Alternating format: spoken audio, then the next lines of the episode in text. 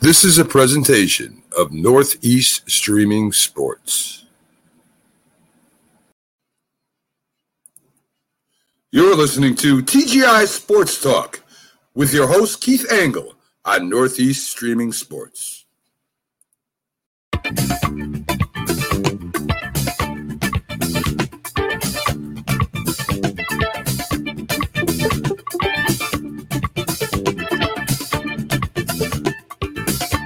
Good evening, everybody.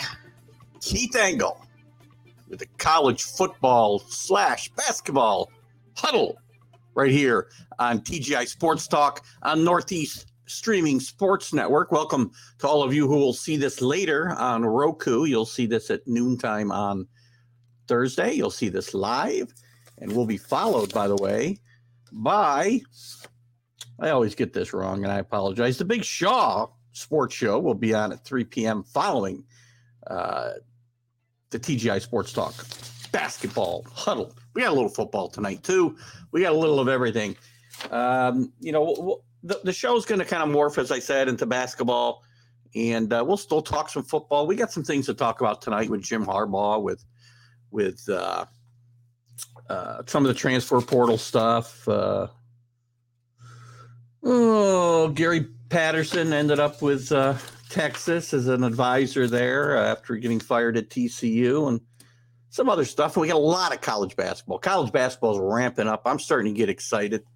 Uh, we'll talk about uh, the top 25. We'll talk about the, the look of parity uh, that seems to be in the air. Five different number ones so far already this year, 19 different teams in the top 10 um, throughout this, these early parts of the season and lots of other stuff. So we'll and we'll concentrate a little bit on a little bit of the blue bloods and maybe a little bit of the the local. When I say local, the New York, New Jersey, upstate New York area, um, as well as we talk tonight and in the coming weeks. So I hope they'll continue to join us as you did on the football uh, show. And again, well, there will be football, and if you've got football topics, we'll talk about them. This is going to be you know, from now until uh, March Madness, this will be basketball and football. Um, and, you know, but, you know, we'll, we'll talk about, I'll talk about college baseball if that's what we want to talk about once we get into the spring. We want to talk about all things college sports. Football and basketball just happen to be the two most popular, right? Uh, we've just finished a very successful uh, college football season, and it looks like it's going to be a crazy uh, college basketball season as we head into uh, right now we're in the heart of the conference schedules. Gosh, we're we're only a little more than a month, uh, I guess six weeks away from from uh, conference uh, championship tournaments, and then obviously March Madness, which all of which will be right covering closely right here on TGI Sports Talk College Sports Huddle. Maybe that's what we'll call it for the foreseeable future. How are you guys tonight? Again, I hope uh, I do. I do uh, again always like to uh, thank the groups that allow me to share this uh, uh, show to them. Uh, they're they're they've been instrumental in, in, the growth of TGI Sports Talk, and and this show has been very popular with the football, and we hope to make it as popular with the basketball as we integrate it in as well. And we thank you guys who followed us religiously week in and week out, and we hope that you'll continue to do just that and add your topics and comments, guys. You you you guys have been a big part of my shows um, and keeping the flow going, and it's been a lot of fun doing that. Uh, don't forget, uh, also, uh, you'll get to see on Roku. You'll get to see this show at noon on Thursday, uh, noon on Friday. You'll get to see uh, the Are You Serious uh, show, TGI Sports Talk. Are You Serious with my co-host, the Mad New Yorker, Carlos Chavez and also our stream of consciousness show on Sunday mornings, uh, which will air at noon on Sundays as well on Roku. So, but you can catch us here live on Facebook and Twitter and YouTube and everything else as well. So, where do we start tonight? Oh, I guess we'll start there. I was going to start with a little football, but we'll jump right into basketball. Yes, and good evening, Rick Sherlock. Good to see you. Duke suffers its third loss of the season, losing to unranked Florida State. You know, the ACC, Duke's back. You know, the blue bloods, some of the blue bloods are back. You know, considering where Duke was this time last year and where Kentucky was this time last year, North Carolina's probably on the bubble. Um, Michigan State got off to a great start, but they're in a bit of a slump. Uh, as as Rick points out, you know, Duke lost to unranked Florida State, which was very strong the last couple of years under Leonard, Leonard Hamilton. The ACC, guys, very, very weak this year. And, I, you know, in a league that's accustomed to getting eight, nine bids, I don't know that you're going to see five bids out of the ACC this year unless teams get hot here in the second half of the season. I mean, Duke, as well as they've played, they've been one of the the five teams that have been number one this year. But you know, they're they're languishing at four and two in the conference. The ACC is led by the Miami Hurricanes at uh, six and one in the conference, fourteen and four overall. They're one of the teams that have beat uh, Duke as well. Yes, unranked, definitely unranked. I, you know, I know they lost to well Miami. Well, Miami was unranked and still is unranked. Actually, good point, uh, Rick. Um, I'm trying to think who the. I, I, think Florida State. Well, let's take a quick look at uh, Duke's schedule since we're talking about it, and we'll just back right back up. So their losses were to, I guess, all unranked teams. Good point, Rick Sherlock. I knew the last two were, but apparently all three of their losses are to unranked teams. So Duke does, you know, as well as Duke has played and bounced back this year. I mean, are how many quality wins are there on this schedule right now? You know, you look at it, they did beat Kentucky, which is a nice win because Kentucky's had a nice bounce back year, as we talked about. Uh, let's see, who else did they beat? Army. I wouldn't call that a quality win. Not in, not in basketball, that's for sure. Uh, Campbell, George Washington, something or other, Lafayette, SIT. They did beat Gonzaga. Gonzaga's their big win. They were they were number one at the time, uh, and that's going to be their big win uh, of the season. Uh, South Carolina State, Appalachian State, Virginia Tech. I mean, these are not by any means great, great wins for this team. And, and as I said, the ACC is not up to par of where they've been over the last, well, decades, guys. It's, this team, this league normally has some great strength top to bottom. I mean, look at you got Syracuse, you know, in the middle of the pack at three and four, but they're nine and nine overall. Let's look at some of the teams that are in the ACC. We'll stick with the ACC for the moment. Um, we'll stick with the ACC for a moment and look at some of the teams that are normally tournament teams and whether they're going to get into the tournament. Notre Dame, 11 and 6 overall. Not sure. Not a lot of quality wins there either. Duke's going to be in. North Carolina, 12 and 5, but again, going to be a bubble team at least they're a bubble team right now. Louisville, 10 and 7. Wake, 14 and 4, one of the stronger resumes right now. Syracuse, 9 and 9. This team continues to disappoint year in and year out since they went to the ACC. Bad, bad move for for for uh, Syracuse here. Uh, Boston College, seven and eight.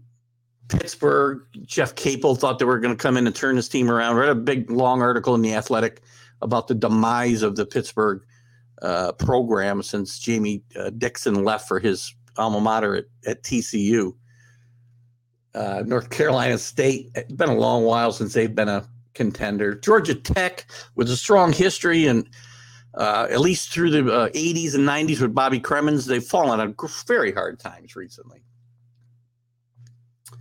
Um, well, Jory, welcome in, Jory. We, are uh, well.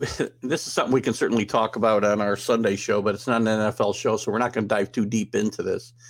Um, except to say, if Jerry Jones were to fire Mike McCarthy, uh, Jim Harbaugh, I think, would be in conversation here. We did talk about. I think Rick Sherlock was talking about it in a in a uh, thread that we had going. I mentioned it, uh, I, gosh, months ago, and I think Rick did as well. Um, this is before, well, it might have been before the college uh, football season, or at least early on. Uh, we talked about Jim Har coming, Jim Harbaugh coming back, and you know Jerry Jones. If he were to fire Mark Mike McCarthy, Jim Harbaugh would be high on his list of uh, potential pe- um, potential replacements because Jerry's going for a name. Stetson Bennett staying at Georgia. JT Daniels on his transfer portal. Uh, excellent uh, point, uh, Rick, and, and good for the uh, uh, oh gosh, I guess keeping the, uh, the, the unit together, the cohesive unit together of this championship team. Um, you know, Bennett has had his detractors, but he, you know, he came up big when he had to in the championship game. And uh, JT Daniel, JT Daniel, J, boy, no speaking well tonight. JT Daniels, who uh, has had a star-crossed career as well. Uh, tra- he transferred once already, uh, if I'm not mistaken. Rick, you can correct me, but I think he started out at USC uh, and transferred to Georgia. Had had the starting job for a time. Stetson Bennett won it back and led the team to a championship. So Daniels enters the portal where there's still a lot of good players left. I mean, since we since we're and we'll we'll segue back to, to college basketball, but since we're talking about uh, this topic, let's let's jump into a little bit of news in the transfer portal, shall we? Let me uh, just put a banner up here and uh, see if we can get something that makes sense. To uh, there we go. So let's let's take a quick look, a quick gander through the portal and see what's still out there. I mean, look at quarterback wise, you got Caleb Williams Oklahoma is going to be one of the most unpredictable teams in the country when it comes to to uh, er, you know again I'm not a big fan of preseason polls by any means, but we're going to start seeing them anytime. But a brand new coach, certainly highly uh, uh, thought of and, uh, and venable, uh, but lost both starting quarterbacks that they had this year on a. Mm, in between Oklahoma team as far as as uh, their, their the strength of this team. Uh, but Caleb Williams, uh, and we know Shane Rattler's already left and signed with South Carolina. Caleb Williams has gone into the portal, and I don't know whether he's going to be back. I mean, people think he'll be back, but I don't know. You know, USC keeps coming up in the conversation. Obviously, UCLA as well out in the Pac-10 or Pac-12, excuse me. LSU has talked about Caleb Williams with Brian Kelly out there looking for his uh, quarterback to to run his franchise, his new uh, program, I should say. Um, I've heard Maryland mentioned, but I don't know that he's going to go to Maryland. You know, I mean, this is a kid who can certainly be, if not his pick of of uh, Power Five conference higher higher ranked teams in Power Five than Maryland. Um, I doubt he's going to go to Maryland. But again, wide open uh, field for uh, the, the services of one Caleb Williams, who really came on strong last year as a freshman. Uh, Jaxson Dart, another quarterback uh, who's a freshman and leaving USC. Uh, he's in the portal. Bobby Ashford still out there among quarterbacks. Emory Jones, uh, who had some up and down moments with Florida, he's a junior. he's looking around. Braxton Burmeister from from uh, Virginia Tech had a disappointing season this year. Um, uh, uh, and I, you know, again, Georgia Tech or Virginia Tech rather, um, kind of starting over with a new head coach, and and they're going to have a new quarterback next year as well. So, who else is on? Uh, those are kind of quarterbacks that are on the uh, still on the market, for lack of a better term. The best available running backs you got uh, uh, a junior out of Colorado, um, who's probably looking to stay out west and probably stay in. Well, he'll look at the Texas programs most likely, and maybe Arizona. I wouldn't be shocked to see him go to Arizona. Watch out for Arizona next year. Didn't win a game in the Pac-12, won one game all year but if you're looking for a sleeper who might, you know, I'm not saying they're going to compete for a national championship. If you're looking for somebody with some, some, uh, you know, taking a next step in a coach's uh, uh, second year,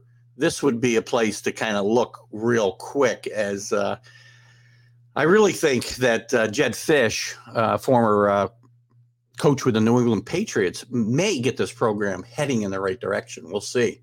What's Corey uh, Jory got here? Sorry, Jory. Um, I welcome too. If I didn't welcome you in tonight, Jory. Uh, if Venable can get OU's defense to force more than two punts a game, he'll be a godsend. Uh, it, it's a good point. Uh, and he has. And look at the transfer portal has been a godsend for many coaches, right? I mean, look at how guys like Mel Tucker, we're talking about guys in their second year. Uh, Mel Tucker is a guy who didn't have a great uh, second uh, draft class, their draft class, um, recruiting class last year, but he really was able to kind of make up for it. And coaches can make up for it in the transfer portal now. So it's added a whole new layer of uh, of depth to um, the um, what's the word I want to get to uh, the way coaches can come in and trans uh, transform a program, a la Mel Tucker at uh, Michigan State the last two years, and Arizona is a place that you might see that happen because Jedd Fisch has had a couple of decent recruiting classes, but he's been very, very active in the transfer portal this year. Uh, so let's keep an eye. There's a there's a school to keep an eye on. We'll we'll be talking more about that again uh, as we go through the summer months and and teams that that maybe are really languished at the bottom. Who's going to make maybe the next step? But some coaches in their second, third year, uh, maybe ready to make a move. Uh, some other running backs uh, still out there. Oregon's fifth year senior uh, Trans- Travis Dye, again, most likely gonna it's possible that he may reunite with uh, Mario Cristobal, who's going to be very, very active um, and trying to turn this Miami program around fast. And he, don't be shocked to see him very active in transfer portal the next two seasons. Um, what else are we interested in? Wide receivers. Let's take a quick look at the wide receiver. Uh, oops, I lost my. Uh, okay, I lost my little cheat sheet here who's left on the wide receivers side? Well, it'd be better if I could tell what the hell I was doing. There we go. Uh, Malik Heath from Mississippi State, uh, you know, played in that Mike Leach system the last couple of years. He's going to be, uh, uh, you know, probably w- sought sought after very highly. I would think. Um, he went the JUCO, ju- junior college route, then spent some time uh, the, since 2020 playing only 10 games, I think, uh, and starting six with Mississippi State, but he's going to be sought after wide receiver. Uh, Jeremy Singleton uh, out of uh, Houston. These are all seniors. Javon, ba- Javon, uh, Javon Baker is a sophomore out of Alabama looking to move on. he'll probably stay in the SEC, maybe with Ole Miss or Florida. Carmen, boy, I'm having trouble with names. I'm having trouble with everything today. Oh, had a little procedure today, guys. I'm a little foggy. So I apologize for that ahead of time. Um, Cayman Marley from Tennessee. He's a freshman. He'll be he'll be looking to move on. He'll probably stay in the SEC, maybe go to the ACC. We'll see what happens there. Uh, let's see what Rick's got here. If you like, you said in uh, like I've said in past shows, I guess.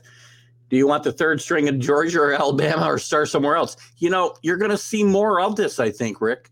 Um, you know, there's there's two sides the transfer portal and the the uh, NIL uh, conversation, right? There's a whole group of people who think it'll just make the, the the rich get richer, the Alabamas, the Georgias, the Clemsons, or it's going to help the the the have-nots get stronger and and level the playing field a little bit because they can go somewhere else.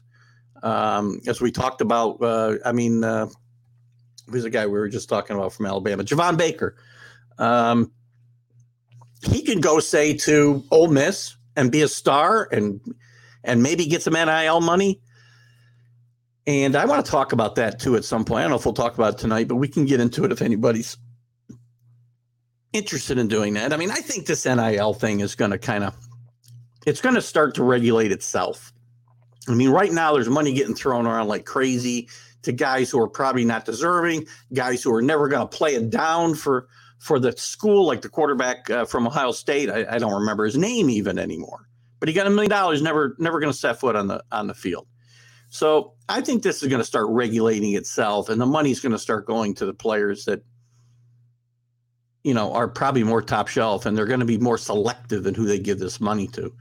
Um, you know, D'Eriq King with Miami is a good example. I mean, he got a lot of money from the Florida Panthers, but what kind of return did they get on that investment? So as as these guys who are paying the NIL money start to see, I what did I get out of this investment that I made in this player? They're going to start being more selective in who and what they give uh, out. I believe so. I think it's something that will take care of itself. How, which side it comes out on, I don't know. And probably as they get more selective, then it's going to help strengthen the power schools like Alabama and Georgia. Because again, where are you going to get your money?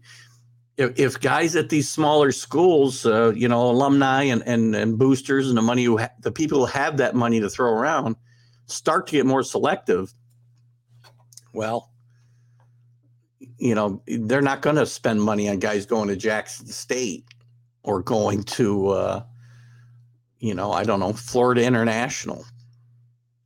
I don't know. So we'll see how it plays out the next couple years. So those are a couple of things. The transfer portal is going to be very interesting. Guys could still enter it. I don't know uh, that there's any deadline uh, for the coming season. Um, we could probably look that up and we'll get that information out to you guys. But you know, I, look at. I'm still not a big fan of the transfer portal. I'm more a fan of if your coach leaves, who's promised you, you know, uh, he recruited you and sat in your living room and says, "I want you to come and play for me for the next three, four years," and he's gone before you ever play it down or or after your freshman year or any point in your career, then I think you should be able to to move on to a place that you're more comfortable with a coach or whatever the situation might be. But to just open the doors and the floodgates for everybody every single year so that everybody's a free agent. And I think there is a limit of two times that you can move. Um, we talked about this a few weeks ago, and I think we said we can move as much as you want, but I think there's two times you can move. Um, I'm not in favor of that type of uh, open market for these guys. There's no commitment. There's no level of commitment to a school for for any length of time. I mean, uh, I can leave whenever I want. Coaches the same way. We've talked about this for a long time. The instability, and we're seeing it more in football. Well, basketball's got the same situation. So I don't know. I, I, am not a big fan of, of, where we're going with this whole situation. There's a movie out called uh, National Champions, and I, I rented it, and I have I started to watch it and I fell asleep actually, but it looks very good. Uh, J.K. Uh, I think J.K. Simmons is his is the actor's name who plays the coach, but it's a story of a national a team getting ready to play for a national championship, and they go on strike to get paid and threatened to cancel the national championship game. So I'm interested to watch this. It's a movie. It's not based on, you know, real life, but it, you know, lately some of these movies have been very predictive of what will happen in real life later on. It's funny. I watched a movie, a 2002 movie about uh, called Contagion. You would think it was made last year about the the pandemic that we've all been living through for the last two years. So it's very interesting um, how life sometimes will parallel art. Uh, and art might be a little loosely held term, but um, it's very interesting how, how it can follow it sometimes. So well, I'm going to watch that movie and I'll give you guys a review and, and see uh, what it, how it all turns out and what it looks like. Um, one of the other topics I want to chat about on the college level, and we chatted about a little bit already, um, the Jim Harbaugh sto- story continues to evolve. He's now talking with Michigan, first serious talks he's had since the playoff and the bad loss he had to Georgia. And as we talked about here and on other shows, he's turned he turned around Michigan this year. Had a great look at the end of the season and the playoff does not take away from the from what Jim Harbaugh accomplished this year, and he's had a good run at Michigan and he accomplished things this year that happened in a while. He had never beaten Ohio State. It happened this year. Michigan hadn't won the Big Ten in 17 years, and they won it. Michigan had never been to the playoff. they got there. So the question becomes now, and Jim Harbaugh took a big salary cut, and he was asked about it before the, the season, and or I'm sorry, before the championship game or the semifinal final, uh, not the championship game, but the semifinal game, and he said he'd do this job for free. Well, nobody's doing the job for free. I mean, Jim Harbaugh's a great coach. I know he has great passion for the game. He's not going to do it for free. And I do think Jim Harbaugh's got an itch to get back in the NFL before, you know, he feels maybe he's too old to be there. He's 58 years old, I believe. And uh, this is a time that he may look to make that jump. Um, but again, he. It, Michigan's in the mix again because they're talking now about extending and and and maybe you know putting more money back into the contract that they took away uh, before this year uh, because Harbaugh is on on the list on the short list of some teams in in uh, in the NFL. I have not heard of anybody having an interview with Jim Harbaugh yet. I'm a little surprised.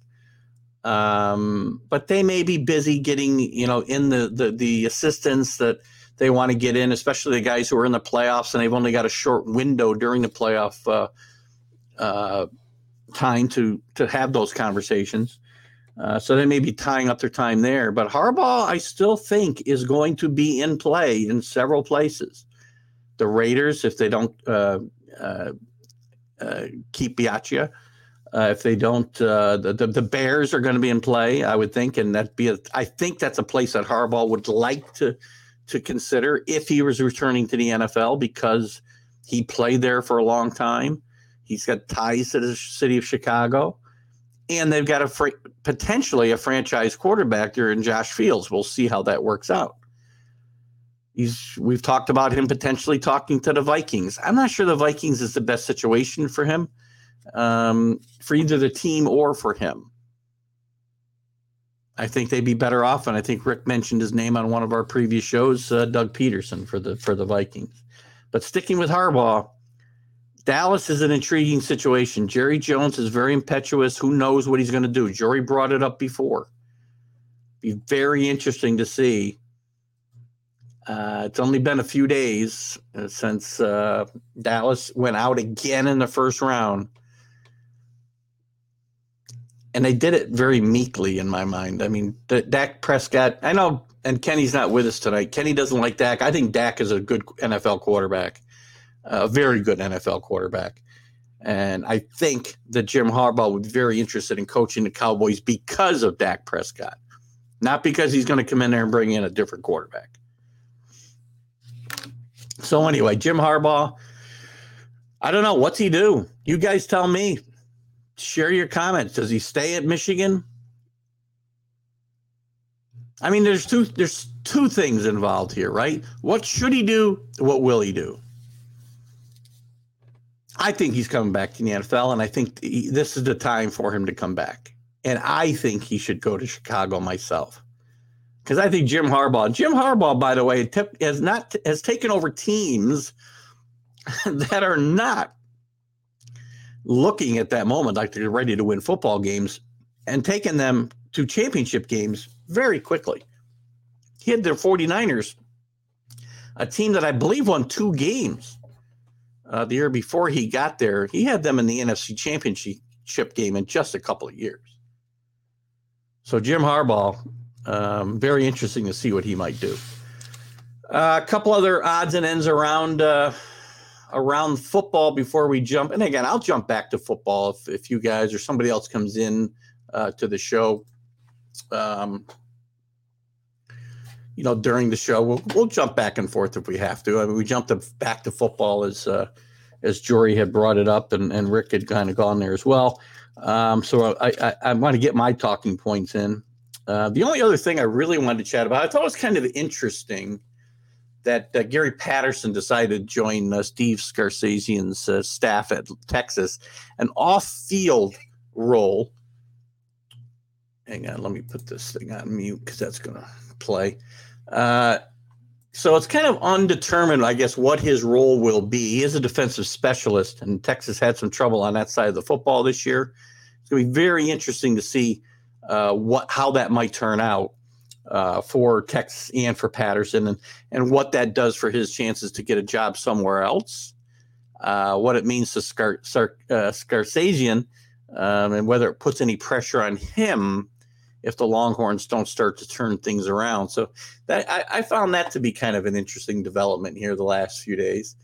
Uh, what else has been going on in the world of college football? Anything else? Jerry Rice's son, by the way, um, in the transfer portal. He was a wide receiver at, I think he's a wide receiver, isn't he?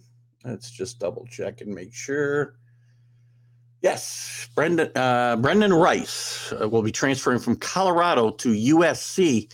Look at Lincoln Riley's going to really get USC moving, I think, very quickly um, as we go forward here. So, uh, an interesting, a very interesting, I think, uh, transfer of uh, of Rice. Hasn't, you know, he hasn't done a whole lot. He was only a freshman last year. I think he had six catches or so for the entire year, but he's now going to a school uh, with a little bit more exposure.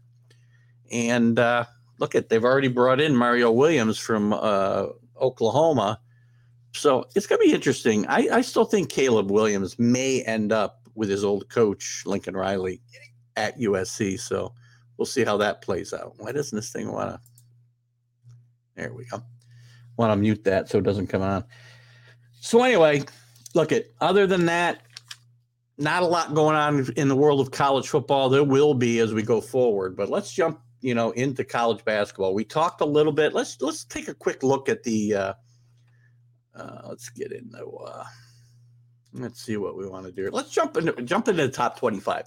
I talked, and you know, this goes hand in hand with the parity conversation that I had a second ago. You know, does parity rule? Five different number ones so far this year: Duke,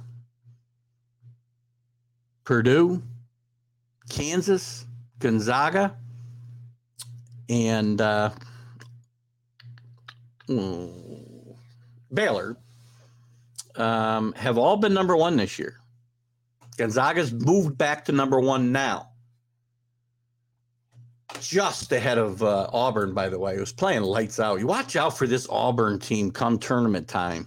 Bruce Pearl has got some guys that can play some basketball. Man, I got to tell you, uh, they like to move the ball up and down the field, up and down the field. Yeah, sorry, the, the football uh, is hard to get out of me right now. Um, but they're just tearing it up right now, playing great, great basketball, and they're going to be tough. They're 16 and one in a really good SEC in my mind. League's much better this year, especially with the resurgence of Kentucky. Uh, LSU is playing much better uh, basketball. and top to bottom, you got Tennessee who could contend there. But I think the SEC and I think Bruce Pearl, look at he's a very polarizing figure, right? He got he he really burned hot and fast at Tennessee, flamed out with some scandal, uh, chasing him out of town, rehabbed his re, uh, his reputation, and got a nice job at Auburn, and has done a great job with that school the last few years. But as far as the top uh, 25 goes, Gonzaga, as I said, did move back into first. Actually, Auburn had more first place votes this, this week than uh, than Gonzaga, but they jumped back uh, into the number one spot, only with two losses. But you know, they have not really, they don't have many signature wins uh, either. Um, so got to be careful if you're Gonzaga because the league isn't that good. They need to keep winning. This isn't the Gonzaga. It's a good Gonzaga team. Mark Few's always rebuilding, reloading really quickly. It's a good Gonzaga team. It is not the powerhouse that it was last year. It's not generating the heat and the conversation that they did last year as they went through an undefeated regular season. Um, I don't want people to think I'm an SEC elitist, and I don't think that I don't know even the term even applies in basketball. Rick as Kentucky's, you know, Kentucky's really the only school with any uh, real history uh, basketball wise in the SEC, right? I mean, since we're talking about it, let's take a quick look there. I mean, Auburn, they've never won a championship that I'm aware of. Uh, Texas A&M is a football school. These are all football schools. LSU's had some good teams through the years when Dale Brown was the coach there. Uh, Arkansas did win a couple national championships under uh, Nolan Richardson, had some really good teams under Eddie Sutton back in the 70s and 80s.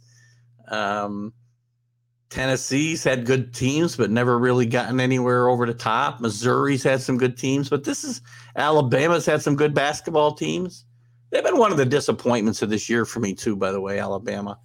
Um, but it's fun to watch. This is a good league. Um, but again, I don't think we're. Uh, I don't think we can be SEC elitists talking about the SEC in basketball. I don't think. Maybe we can. I don't know. I do throw the term around myself when it comes to football. Um, Rick, I don't think you necessarily are an SEC elitist. I think you have your school, and you, you know, you're you're a you're a fan of your school, and I think that's, and you're true to your school, and that's the way it should be. But you know, there's people who think uh, the SEC is uh, the end all be all in college football, and they're strong right now. But these things work in cycles, guys. It'll cycle back through. This has been a long cycle, one of the longer ones, but you know, somebody another conference will rise to the top eventually. So if you're an SEC elitist, enjoy the ride. That's all I can tell you. Uh, where else we got? Arizona has jumped up three spots. They're 14 and one, uh, doing really well uh, there under Sean Miller. Um, again, after riding through uh, some scandal ridden uh, and treacherous waters, uh, and I don't even know that it's over yet, but we'll see. Uh, former number one this year, Purdue is 14 and two, and they've jumped up three spots to the fourth spot.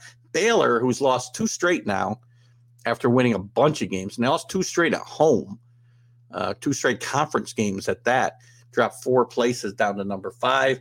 Duke does move up a couple of spots uh, before, but they did lose uh, the other night, as we said, to uh, an unranked Florida State team. So they'll be dropping potentially out of the top 10 uh, this next poll, depending on what happens the rest of the week. Kansas, who spent some time at the number one spot, moves back up to number seven. They've been playing really good basketball of late. Wisconsin jumps up five spots. Wisconsin is always sneaky good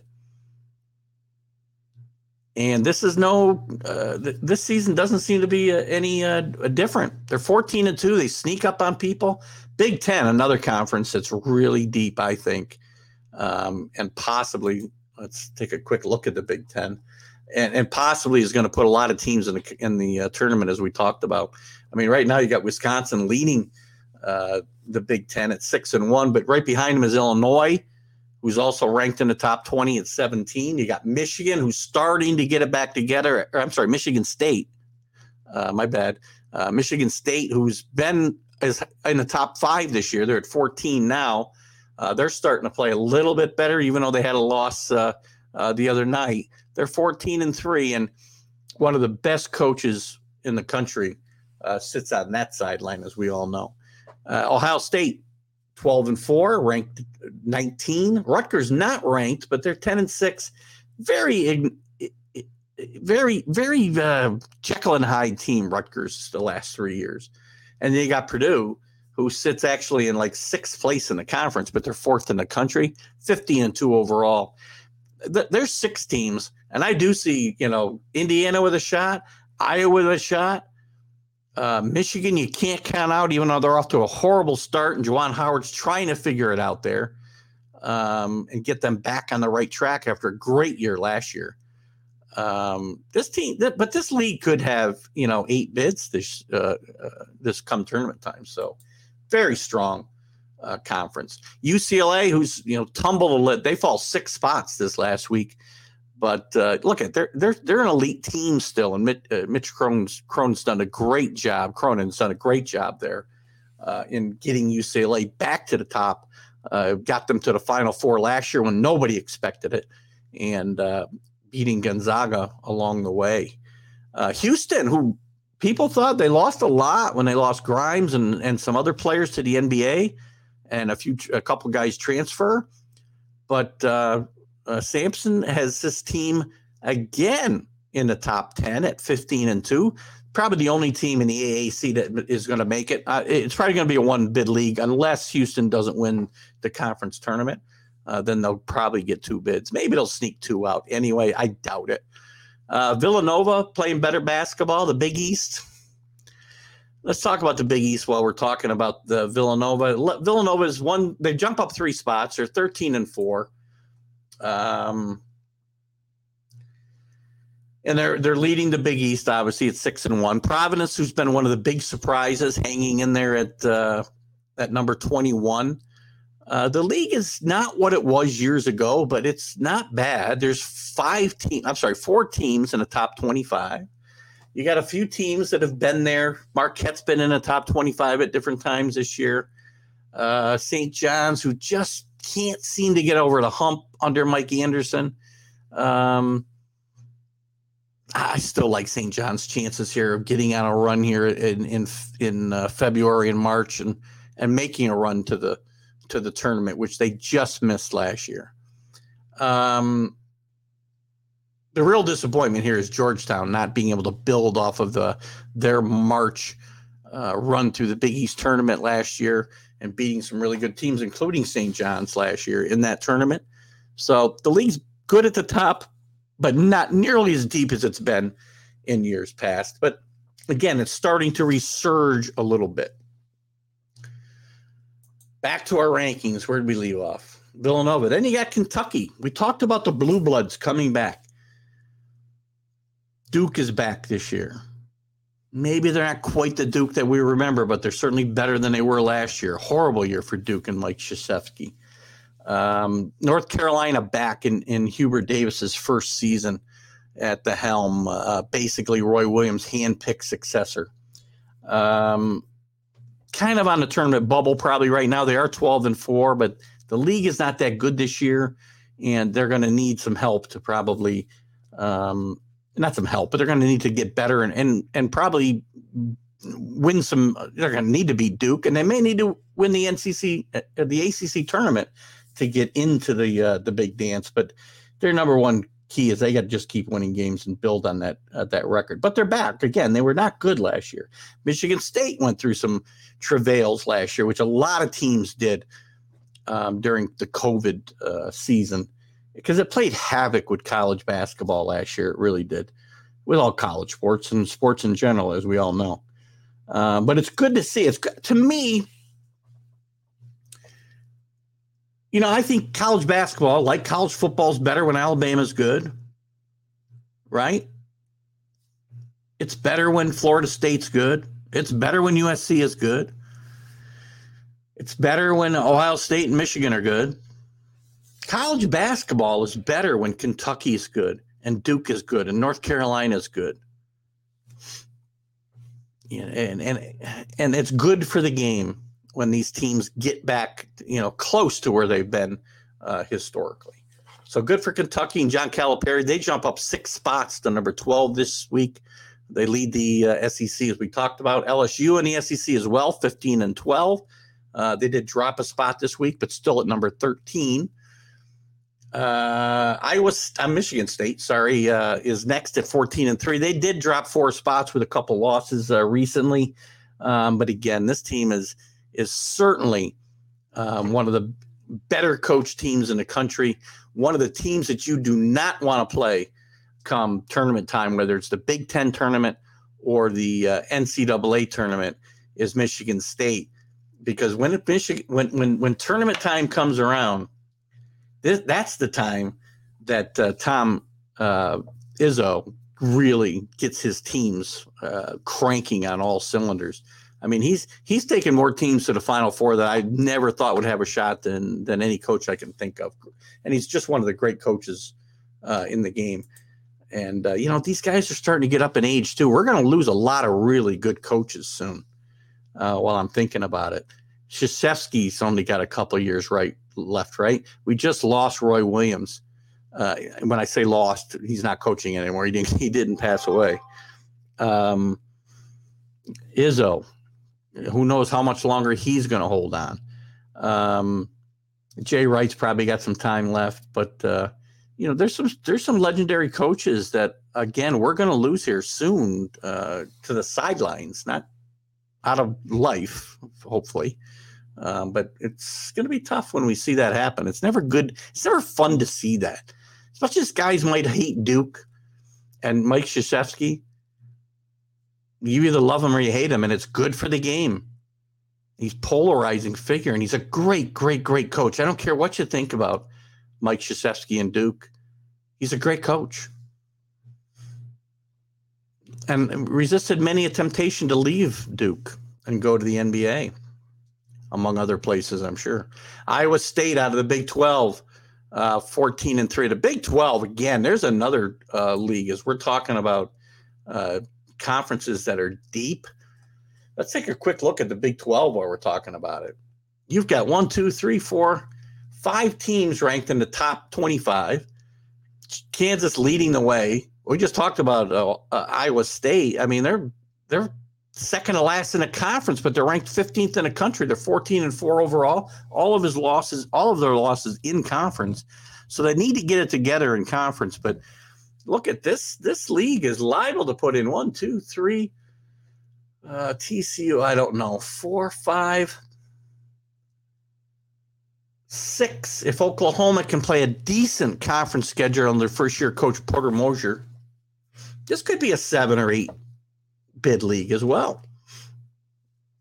I think I may sneeze. Hold on. Nope, I guess not. All right, what's next?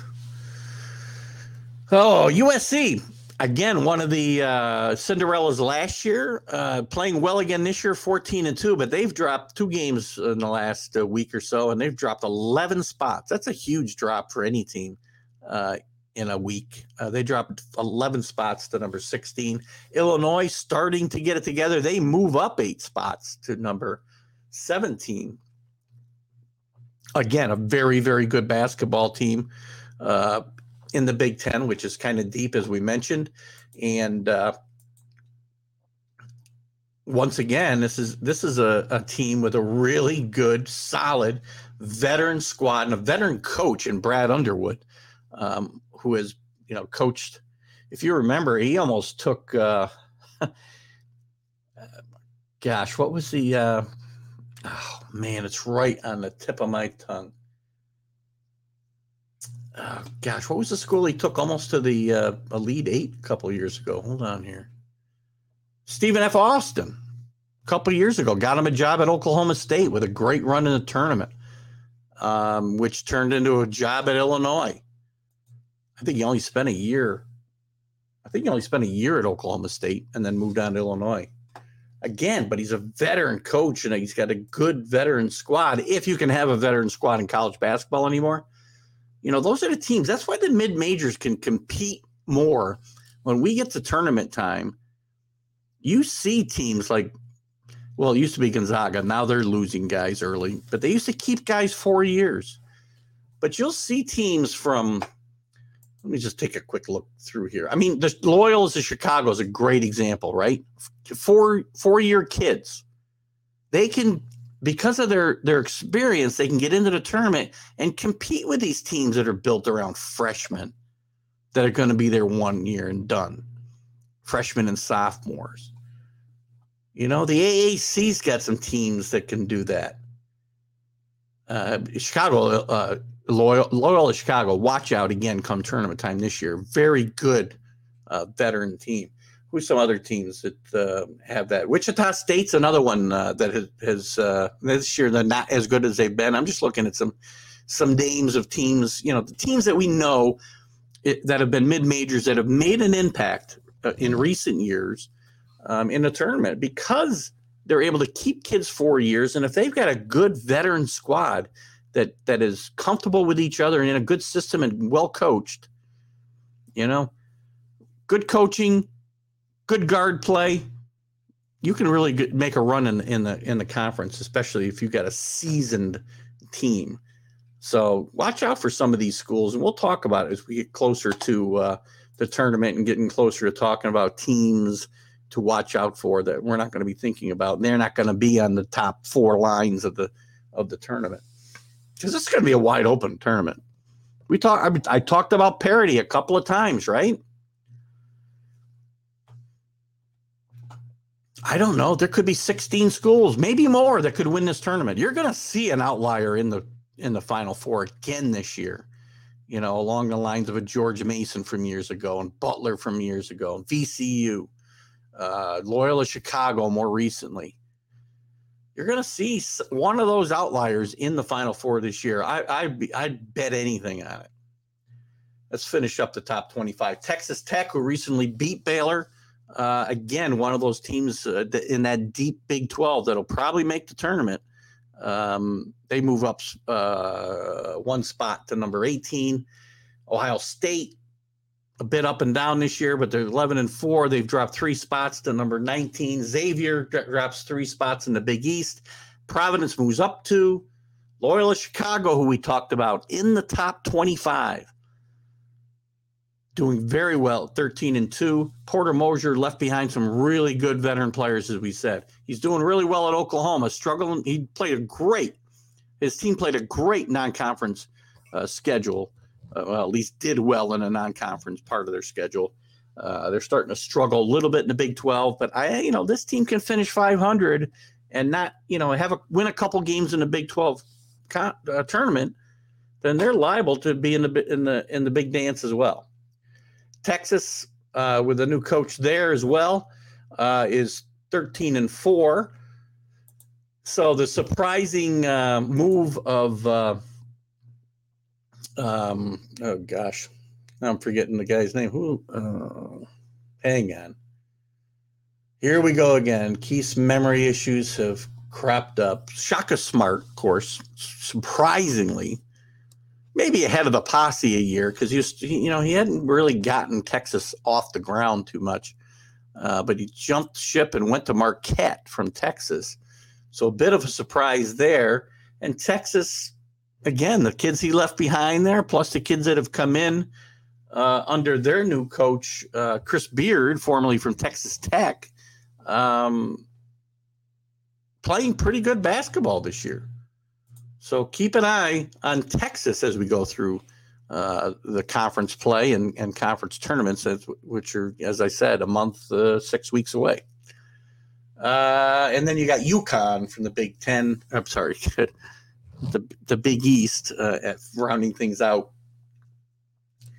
at 11 and four. Iowa as I talked about last week, Fran McCaffery starting to kind of creep back up the standings. They were uh, just missed uh, being in the top 25 this week. Davidson, who's played very well um, early on in the A10, uh, with a loss last night, I believe. Um, but they're just on the outside of the top 25. Alabama just on the outside. San Diego State, Miami. Very surprising that Jim Larrañaga's team is not in the top 25 after that win against Duke. And if they continue to play the way they're playing, and again, don't go flame out in the ACC tournament, they should be a tournament team come uh, March. Uh, let's see. So again, you know the rankings. This is a this is look at all the teams we talked about. There's a lot of contenders uh, once we get to get to March because look at the five teams that have been that have been uh, uh, at the top of these uh, standings all year. I think I said Gonzaga beat. Uh, by the way, I think I said UCLA knocked Gonzaga out of tournament last year, and I just realized I was wrong. They they lost to Gonzaga. Gonzaga lost to Baylor. Well, last year was a was a uh, felt like a just a run up, waiting to see uh, a Baylor Gonzaga final, this year doesn't feel like that. It feels wide open. Again, five five teams have been number one, and any one of them, I, you could say, has got a chance to win a national championship, along with a ton of other teams. And you're going to see a team get hot in March that's going to come out of nowhere to be close for sure. Um, so let's see, take a quick look at some of the the uh, the leagues that we talked about. I want to start with the Metro Atlantic. I talked about, and I don't have a uh, I don't have a banner for this, but um, I want to talk about Iona and Rick Pitino. We started to talk about it last year. So I want to talk about some of the teams around the New York area. And quite frankly, Iona might be the best team in the New York area. Seton Hall's played pretty well. St. John's has been up and down. Rutgers up and down. Syracuse has been terrible. Obviously, we're moving out of the city, New Jersey area, into upstate. Syracuse has been awful. Oh, Syracuse has been Syracuse has not been good for for a number of years now, uh, and they have not. This move to the ACC has not paid off for them. But Iona, I think, is probably the best team in the local area. When I say local, I'm upstate New York, East Greenbush, New York, a few hours from Syracuse, a few hours from the city. Rick Pitino, after being exiled for, I don't know, four or five years, whatever it was, uh, uh, with his after his travails at Louisville that resulted in him losing a national championship banner and being put on probation. Gets a second, I guess not a second chance. God, Rick, Rick Pitino's coached everywhere you can think of. But he's gotten schools like BU, Providence, Kentucky, Louisville, and soon to be and Iona to the to the uh, to the, the the tournament, the national tournament. Five schools. He's taken three of them to the final four and won a national championship, albeit one taken away, with two of them one of the great coaches in the game. I think, yeah, and again, Rick Pitino's not a young guy, but he's in a great situation there at Iona. Iona's got a pretty decent history in, in college basketball. And I mentioned this before, and I've read this this uh, that that this school has got the potential to become the Gonzaga of the East. And Rick Pitino could put that school on the map. He's 15 and 3 right now, 7 and 0 in the MAAC. The MAAC not, not as strong as it's been in recent years, but starting to get better. St. Peter's is playing good ball. By the way, a good friend of the show, Butch Lee's uh, son, plays for St. Peter's and is doing very well there. And I hope to see him and maybe see Butch when they come up to play Siena. Um, in league play. I've got to actually reach out to him I, and check the schedule and see what's going on. Let me see when that is. Actually, let's take a quick look at St. Peter's. I hope I haven't missed that. I promised uh, promised Butch I'd reach out to him and we might get together and have a beer when they come up. Here they come. Gosh, I hope I'm in town. It's the 30th of this month. Nice. That's a Sunday at let's hope that's a that's a one o'clock game. What a perfect day. Oh, football. Mm. Not sure how we're going to make that work. We really want to be able to see. Um, actually, Cosmos says hello. Hello, Cosmos. They will dance with Pitino. No A in Patino there, Cosmo. But Welcome to the show. I'm glad to have you here. I, am a big proponent of uh, Rick Pitino, what he's done at Iona. Uh, I got off on a little tangent talking about St. Peter's and talking about the uh, um, the Metro, but that league is, you know, it's a representative league, and Siena here locally uh, is uh, three and one in the conference, I believe. trying to get back there now. Um, yeah, three and one. They're six and six. They've even their their overall record. Again, this is a one bid school, right? And Iona is going to win this. I'm not sure where the, the tournament's played this year. I hope it's here in Albany. Uh, if it is, I am very likely to uh, uh, make a multiple day uh, event out of going to the tournament this year um, because I want to see. First of all, I want to see St. Peter's and and uh, Butch's son play and I also want to see uh, Iona and uh, Rick Pitino's team play, as well as the Siena Saints, obviously. So, Carlos, welcome, Carlos. Iona will make the MAAC stronger. Well, look at Rick Pitino, Rick Pitino is going to make any league stronger, right? Because, you know, and I'm a firm believer that the better te- leagues are at the top, the better the teams below them have a chance to get better because better kids are going to want to come in and play to that competition. The MAAC has not been a bad league over the years either, by the way, uh, um, Carlos. Being a Siena, being up here in the Albany area and watching Siena through a lot of years with Mike Deane as a coach um, to get started. Mike Deane took them to a couple NCAA tournaments almost won an NIT tournament when the NIT still was, you know, a, a decent, um, a decent tournament. Uh, and they had good years under uh, Paul Hewitt. Went to the NCAA tournament a couple of times. Got him a big job. Mike Deane moved on to Marquette. So this has been a good stepping stone job for a lot of guys. Um, Paul Hewitt, as we mentioned, uh, he got the job at Georgia Tech. Uh, didn't do very well at Georgia Tech. Mike Deane had early success at, at Marquette and then went on to coach uh, a few different places. He's back here living in the Albany area.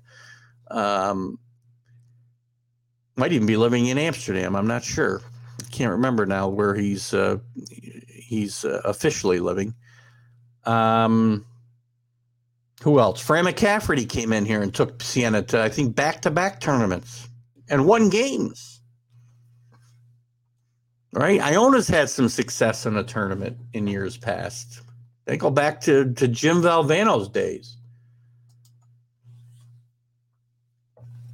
Yeah, we talked, and Carlos, you might have missed it, but then welcome tonight, Carlos, uh, by the way. Um, we talked about how not just Kentucky and Louisville, right? He took BU from the Northeast Conference to the tournament. He took Providence to a Final Four when Providence, you know, was one of the little kids in the Big East. They were, you know, they were they weren't one of the big boys. He took a Providence team to the Final Four in 1987, year that Syracuse lost Indiana on Keith Smart's jumper at the buzzer. I know I'm aging myself. So yes, and besides turning Kentucky around, um, and then foolishly leaving to go to the Celtics in my mind. Uh, and then coming to Louisville, he got the he got that he got that program turned on uh, turned around and winning, and we all know that he went off the rails and they lost that national championship uh, to scandal. Um, but Rick Pitino, you cannot argue the fact that Rick Pitino is a tremendous basketball coach and as I said, and Carlos, if you missed my comments, he's got the chance to turn Iona into the Gonzaga of the East Coast. And I really think we need to look out for that. The rest of the schools, it's really a shame. The rest of the schools here in the New York area, uh, and when I say New York, I'm talking about New York, New Jersey, and even upstate here um, with Syracuse and, and the Albany area teams. Did he cheat? Well, I can't say, but a ton of guys are breaking rules. Well, gr- agreed, but some of the things that were going on, the institutional control, uh, to use the NCAA's phrase phrasing, at Louisville certainly left something to be desired, and I'm sure it does a lot of schools. Um, and you know, look at you just can't be as blatant as what they were doing with strippers and everything else. Look at everybody's skirting rules here and there. You just can't you just can't go along breaking them. And you also can't run around like you're a co-ed, you know. How can I say this nicely? You, you can't be taking waitresses on the table in a restaurant when you're a married man. And I'm not saying eh, you know eh, that every other coach in NCAA is is a saint, but you know, Rick Pitino was his own worst enemy at Louisville. I think, I think Rick Pitino lost sight of who he was as a person and as a coach, and uh, you know, he had to get away. Look, he got fired, so he didn't get away on his own. But he went overseas and coached. He started to get his perspective back. He wanted to get back in the college game, and Iona gave him that chance. And let's hope he doesn't squander it because he's really got something going there at Iona. And as I said, he can build a little powerhouse here on the East Coast that can potentially make some noise. Uh, to use Cosmo's uh, comments here earlier, not only will they dance, they got a chance to go to the tournament and win some games. When again, I keep talking to you about tournament play. What you need to be successful is veteran, steady veteran guard play and good coaching. And you can play with the big boys who are playing with a bunch of freshmen who are just raw talent. Uh, I saw stuff with UT player getting privilege. Look at a lot of players get privileges. It goes beyond that. You know, it goes beyond that.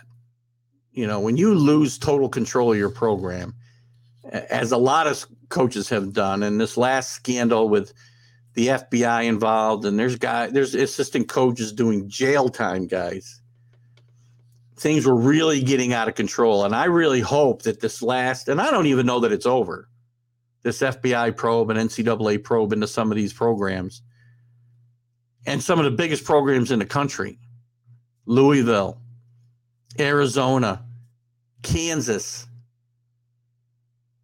I'm just mentioning a couple. There's some real, God, there's some real guys doing some real time in jail because of things that went on. And I hope it scared coaches straight. Let's see what Carlos has got to say here. You need eight nine. Uh, you and your eight nine guys. Not in a college game, you don't. Well, you do to play Rick Pitino's uh, style of basketball because it's it's full court, wall to wall, you know, pressing defense and, and and running with the basketball. So you're right there, but you don't have to go that deep as a mid major. All you need is veteran play, solid veteran play, and good coaching, and you got a chance to knock teams off. You've seen it recently. You think Loyola Chicago a few years ago went eight or nine deep, Carlos? They didn't. You know, and you think George Mason went eight or nine deep when they got to the Final Four here? Uh, again, we're going back 10 years. VCU, Butler. These cool schools didn't go eight, nine deep. They got veteran players and rode them through the tournament. And that's how those teams can do it. Again, I just mentioned to you four or five instances, and not three or five guys, Carlos. I mean, that's that's again, you're going way too far to the other extreme. I never said three to five guys but their rotations are going to be seven guys. You, you're going to get other guys with a little bit of playing time, but they're going to go, you know, seven man rotations, eight man at a tops when they get to tournament time because that's the way they're going to win. Arizona's been in trouble for a while. They're playing good basketball. Or are they in trouble play- in a game right now? I'm not sure your context. Only Butler got close. How did only Butler got close? Only Butler got to a final. So getting to the final four isn't close enough for you, Carlos, for these for these mid majors. Loyola Chicago, George Mason, VCU, Butler. Butler almost won a national championship. They're uh, they were inside a half court shot away from winning, and you watch that game that. Oh gosh, I can't remember the guy's name now, but put it up there. Gonzaga had like seven seniors. Well, that's the key. And Gonzaga's gotten away from that, by the way. You know, Gonzaga's got more one and done guys now or two and done guys now than they've ever had before um, because they're now a power. They're no longer a mid major. I mean, they are a guy, they're a team that now can bring in the one and duns. Not, I'm not saying that's a good thing either, but they're definitely um, they're definitely not a team anymore that has to rely on you know the guys that nobody else wants. Great job by Mark Few. Great job by Mark Few. I'll wait for your next comments, Carlos. I'll move on to uh, the rest of these teams and locally, uh, not locally, but here in the in in the uh, New York area. who else has done it? You know, St. John's has been a bit of a disappointment. They don't have a signature win. They got blown out in a chance, you know, when in their chance on national TV. Well, I don't know if the game was nationally televised. It was probably on ESPN But against Kansas. Was really their chance to to make a statement for themselves. And they just couldn't do it. They got blown out in that game early. Um, they've rebounded. They're playing, you know, whatever. They're playing. I think they're four and two in the Big East. Let me check it out. Oh, I just got off that page. Now let me go back to it here. Oh, we'll put it here. Big East standings. Where's uh sorry, two and two. I knew I saw that. Ten and five overall. But they don't have a, a signature win on their resume. That's their biggest problem right now. Is they've got to get some good wins uh, unless they're going to win the Big East tournament, they're they're not going to make the tournament without doing that. Uh, if they don't really start to get on a run this weekend. Uh, at Johns, I'm guessing you mean St. John's will rebound this weekend. Who they got coming up here? They got Seton Hall. I'm sorry, they don't have Seton Hall. Uh, they're playing Creighton right now. Um, yeah, they do have Seton Hall uh, at home this weekend. 12 o'clock on, uh, to say that's Sunday or Saturday. That'll be a good game. And they got uh, they got a big week coming up, man. They got Seton Hall back to back games because one was postponed, I think, due to COVID earlier in the year. Then they got Villanova. Then they got Providence. This is a big run for St. John's right this week. If they're going to get themselves anywhere near the bubble for the NCAA tournament without winning the Big East tournament, this is the the two weeks you know between now and the 29th of uh, january they play seton hall twice. They play villanova. They play providence. All teams well seton hall is not ranked at the moment but villanova is and providence is. This is a time st john's has got to get it going. And i'm a big mike anderson fan. I, I, I like the culture change that he brought to this program last year. Uh, they had a really good second half of the season. They had a tough loss uh, in the uh, in the Big East tournament and didn't quite get to the big dance. But I really thought this would be the year uh, that we would see that out of uh, uh, out of St. John's, and, and they've still got time to turn it around and, and get things going here. Because about the time they got going last year was about now. Got a lot of talent on that team some good transfers coming in from out of conference. They brought a couple of the big players back um, from last year. Um, and and by the way, um, I will tell you that that the guys that are going to carry this team are going to be uh, Champagne, which I'm sure I said his name wrong, who's their who's their big leader, and Posh Alexander, who was the the freshman of the year in the Big East last year. Uh, these are the guys that are going to have to really step up and carry this team, and they have up until this point. They have played pretty good basketball. Um, but again, as Carlos said, you can't win with two guys. So the rest of this team has got to step up and help the two stars uh, finish the job that they started last year. Win the Big East championship, get to the big dance, and win a game or two.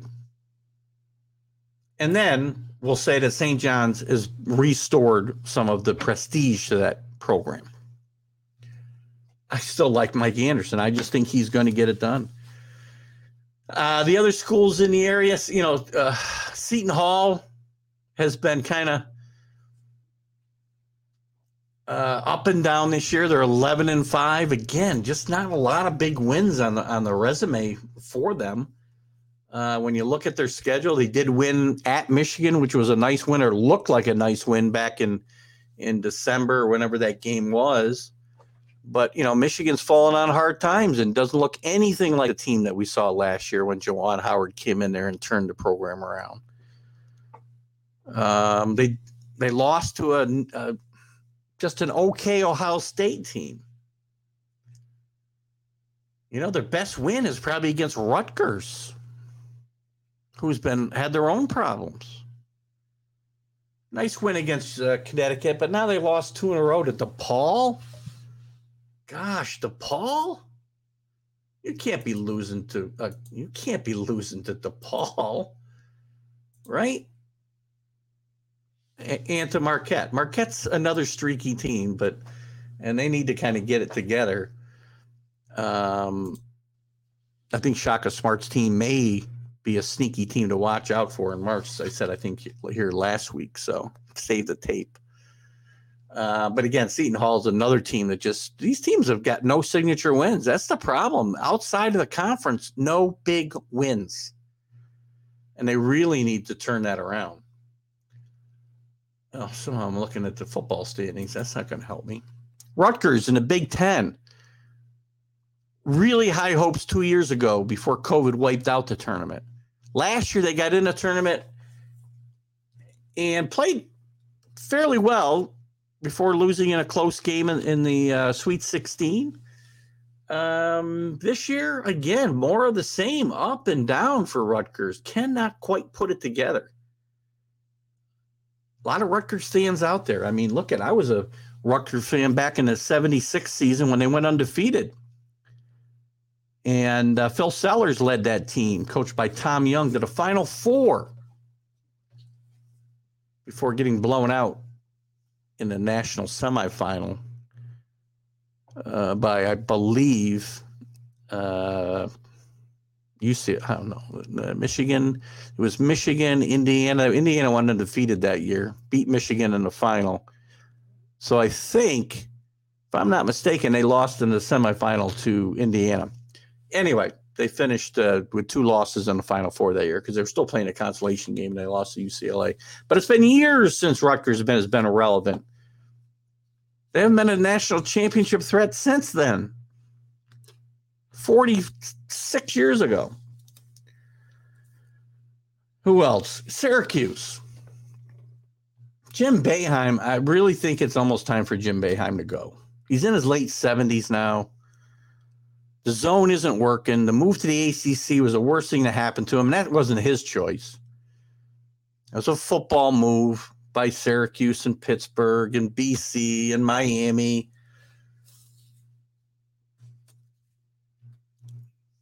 But they've lost their identity. They don't have natural rivals anymore.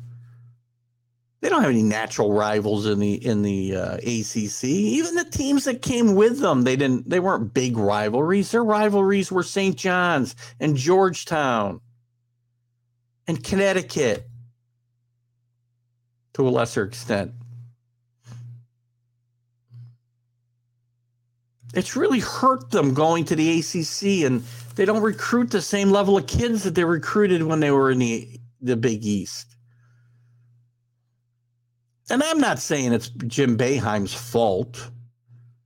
It wasn't his decision to go there, but they've got to turn this thing around. You know, now they've got some guys that can shoot the basketball, which they have not had for a couple of years, except, you know, Buddy, Buddy Boeheim maybe a little bit. Joe Girard would have a local kid here from Glens Falls, would have some, had some good games last year. But now they can't play defense. Nine to nine. They're not going to make the NCAA tournament without a, a good run through the uh, ACC here, the rest of the, the the league schedule, and into the tournament.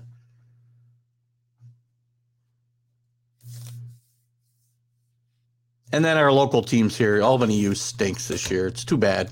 Um, new coach, a lot of new players. I tell you, this is this is a school that brings in for a small school. Well, you know, they're not playing uh, in, a huge conference. They're not a big, big, big, big school.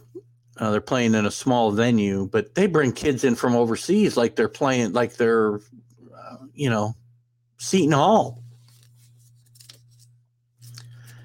But they're on a down cycle this year. Siena's starting to come back in the MAAC, as we talked about. I'm excited about the MAAC. Really excited about seeing some MAAC games. Um, Carlos, I think you came in about the time um, I was talking about the MAAC tournament. I hope it's in Albany this year, and I do hope to get to the Iona Siena game here on the 30th. Actually, one o'clock wouldn't be bad because if there's football, I, that's probably championship weekend, if I'm not mistaken, in the NFL. So I'm not going to miss those games, but I likely wouldn't if it's a one o'clock game. The, the championship games aren't going to start till 3.15 i can go to the game uh, not iona sorry it was st peter's i'm sorry it's st peter's uh, i wanted to see the regular season game because i'd like to see a friend of the show butch lee a former uh, national champion and and uh, a national player of the year at marquette back in the 70s uh, butch lee and his son uh, is a start st peter's come in here and play NIL ruined Syracuse. Those kids have big issues and and uh, little play to back it up. I don't. NIL didn't ruin Syracuse, uh, Carlos, because this team was has been trending downwards long before the NIL came into play this this year. They weren't good last year. They weren't good the year before.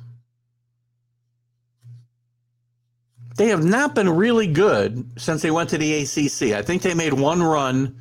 Maybe they made a run to the Final Four, at least to an Elite Eight. I think they might have made a run to a Final Four since they went to the ACC. But that was not even a good basketball team. That was just a team that got on a run in March.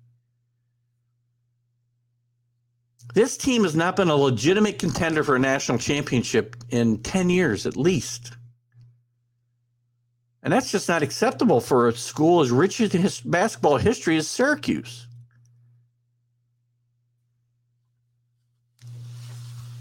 What ruined Syracuse was the demise of the Big East. The same thing that led to its ascension. East Coast basketball, Carlos, in 1979, when the Big East came into play, was atrocious not atrocious. There were some good teams. You'd have good teams come out of these once in a while. Syracuse went to a Final Four in the early '70s before Boeheim was a was the head coach with Hartfield. I think uh, uh, Roy Hart- Hartfield was the coach. Jim Lee led that team, and Rudy Hackett. Um, but again, they played in something called the ECAC, or they were independents. The forming of the Big East was actually when the Syracuses, the Villanovas, the Georgetowns, all rose, and the Pittsburghs, although they never quite got over the top, right? Even the Seton Halls were benefited from it. Connecticut, for certain, benefited from the rise of the Big East because it was the first school that was a TV, a television league. And that was the selling point. They could they could recruit from anywhere. because they could see their kids play every almost every game. So while the NIL probably has hurt them this year, it's hurt a lot of schools. And the NIL will take care of itself. As I said earlier in the show, the NIL is going to, you know, it's going to run out of control for a few years and then it's going to kind of get reined back in because once these guys who are spending all this money on these kids are seeing no return on their investment, it's only going to be the big players that are going to get the money. So that's going to change. Uh, what else? Anything else you guys want to chat about before I wrap it up here tonight? Look, at we're getting into just the heart of the basketball season. I'm excited to do it. We're going to continue to talk about football on Wednesday nights as we did tonight uh, for a half an hour or so. Um, some nights we may not have five minutes of football conversation. Other nights we might have half the show. But we're going to have a lot of talk about basketball for the next couple of months for sure. Um, I'll be going away on vacation, so we'll have to see what we're going to do about those couple of weeks, um, which we'll see what we're going to do also about um, our Are You Serious show and and the Sunday stream of consciousness for a couple of weeks. But we'll talk about it. We'll get it. We'll we'll, we'll make sure you guys have some content to watch and I promise you some good stuff. But I love being here on Wednesday nights. I love being here on Fridays with uh, Carlos with the Are, Are You Serious uh, uh, show, uh, the Mad New Yorker, Carlos Chavez. who also is certainly a big contributor to all of my shows and a lot of the Northeast streaming sports shows. So we've enjoyed having you guys in tonight. Love, enjoyed your your comments, and we're going to be uh, back next Wednesday night with the college sports huddle. Maybe that's what we'll call it for a while. But we've got other shows.